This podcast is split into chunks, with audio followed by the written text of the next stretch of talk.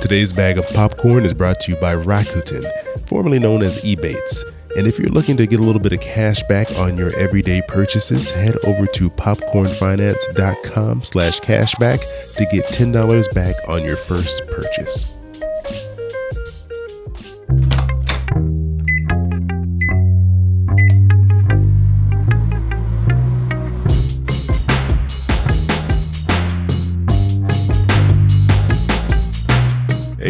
Chris. Hope you're doing well, and welcome to Popcorn Finance, a show where we discuss finance and about the time it takes to make a bag of popcorn.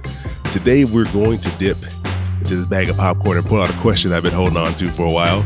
And to help me out, I'm joined by Steven Hughes, founder of Know Money Inc., a nonprofit that teaches college students who didn't grow up learning about money how to think and talk about money differently. So, Steven, man, thanks for joining me. How you doing? Thanks for having me. Doing well. Doing well. No, I appreciate you coming on there. And also, I didn't even mention you're also the creator of the Bankroll Summit, which was a cool event that, that you've put on uh, earlier this year, and it's going to be coming again next year, right? Yep. Bankroll Summit was a movie this year. It was the inaugural event this year, and next year we have Bankroll Summit 2020 happening on April 2nd. And really, we're just pushing to help black college students break up with broke and not make being a broke college student part of their experience. I think that's a that's a great mission right there because I didn't enjoy being a broke college student. So I, I like what you guys are doing. I needed I needed that shovel to dig out of that thing. It was crazy.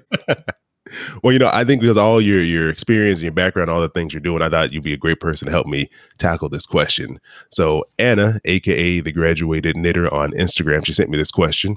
Uh, she said, any budgeting tips for young singles who still live at home and are working beginner jobs but still want to be smart with money? Uh, I find that when required expenses are few, money is spent, you know, willy nilly all over the place. And mm-hmm. while you might think you're financially smart, you're not really practicing getting used to a budget and building wealth. If you could offer any resources or tips for this, I would appreciate it.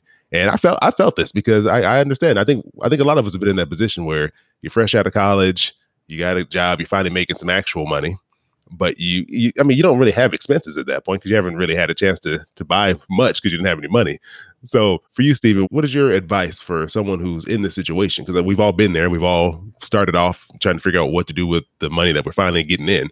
Where would you start with with um, Anna and her question here? No, this is a awesome question because, as you said, so many of us experience this. If you leave college and you're getting a full time job, hopefully you're making more money than you were making when you were in college. And so with that first job, it's like an influx of money that you've never seen before.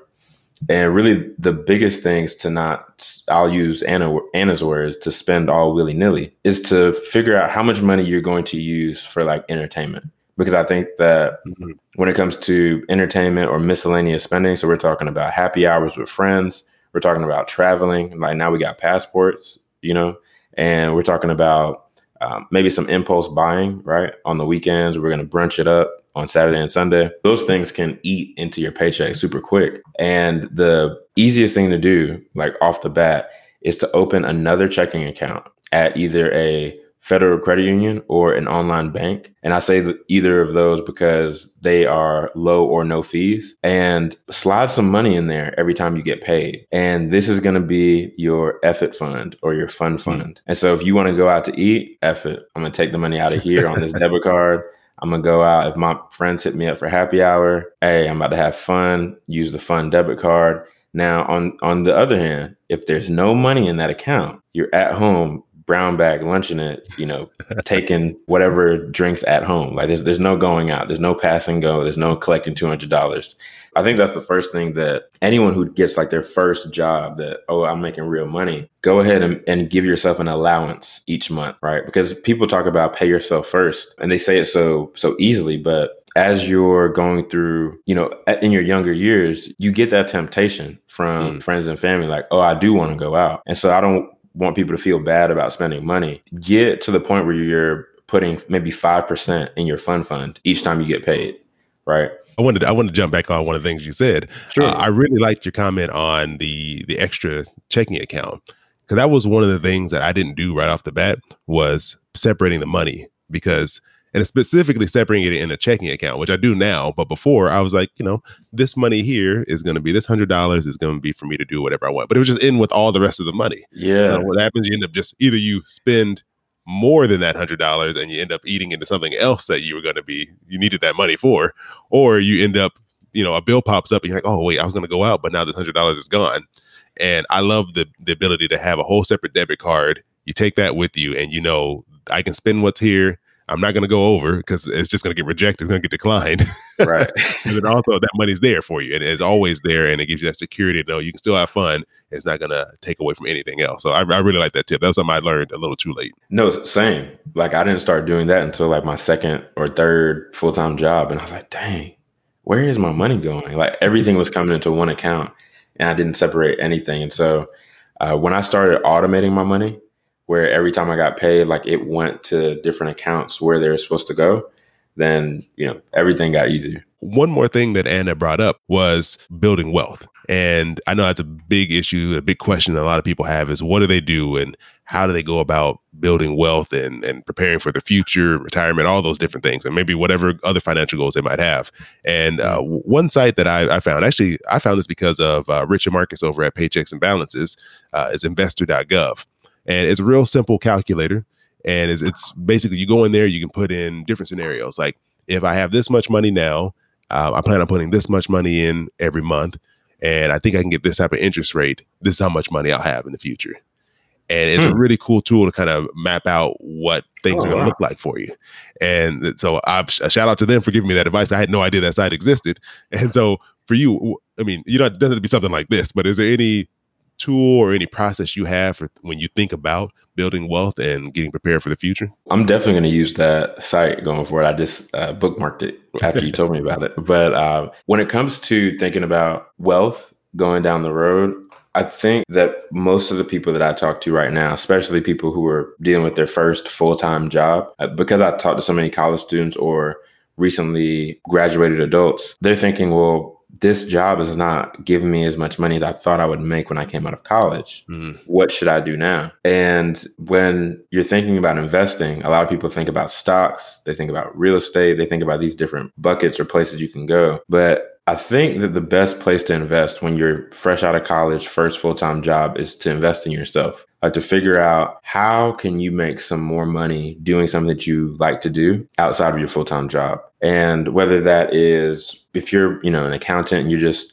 real sick with the graphic design work, you know, jump on Upwork and see if you can find some clients there. Or, you know, if you like helping people or working with people, maybe you're well suited to be a financial coach or a mentor or even a tutor. I told somebody last week, I said, when I was in college and right after college, I would tutor middle and high school students for 50 bucks an hour and I tutor college students for $100 an hour. Mm. And I mean, that's a that's an easy way to make some money. And when we're thinking about wealth, it moves a little bit faster when you have some cash to push there. If you invest in yourself now, build up your skills outside of work that are transferable to different jobs, then I mean, sky's the limit. And you were talking about uh, Rich and Marcus from Paychecks and Balances. I know Rich just got a new job that directly has experience, like his experience in podcasting directly helped him get this job. And if he wasn't doing podcasting outside of work, then you know what would his next step look like? Mm-hmm. So definitely investing in yourself and adding some skills to yourself so you can level up and get some more cash in the house is is the best way to invest.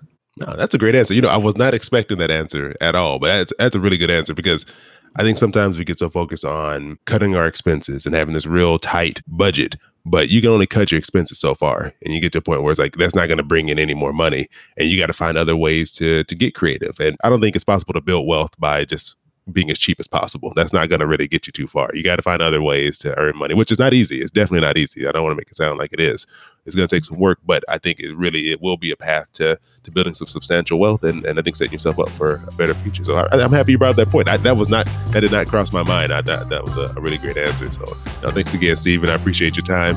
And before we get out of here, what's the best way for people to keep up with you? Maybe ask you some questions about what you have going on. Uh, where where can they go? They can find me on Instagram most often, and I'm Know Money Steve on Instagram and on Twitter. So those are the easiest ways to shoot me questions and no is spelled K N O W. I know sometimes when I'm telling people I'm no money Steve, they're like, how somebody who don't got no money gonna teach me about money?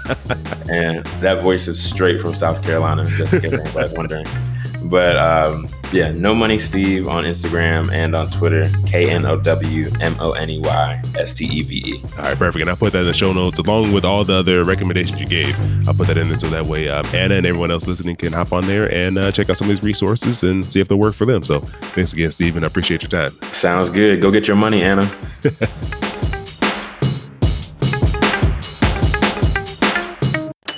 Your boy keep it poppin' like Mary Poppins.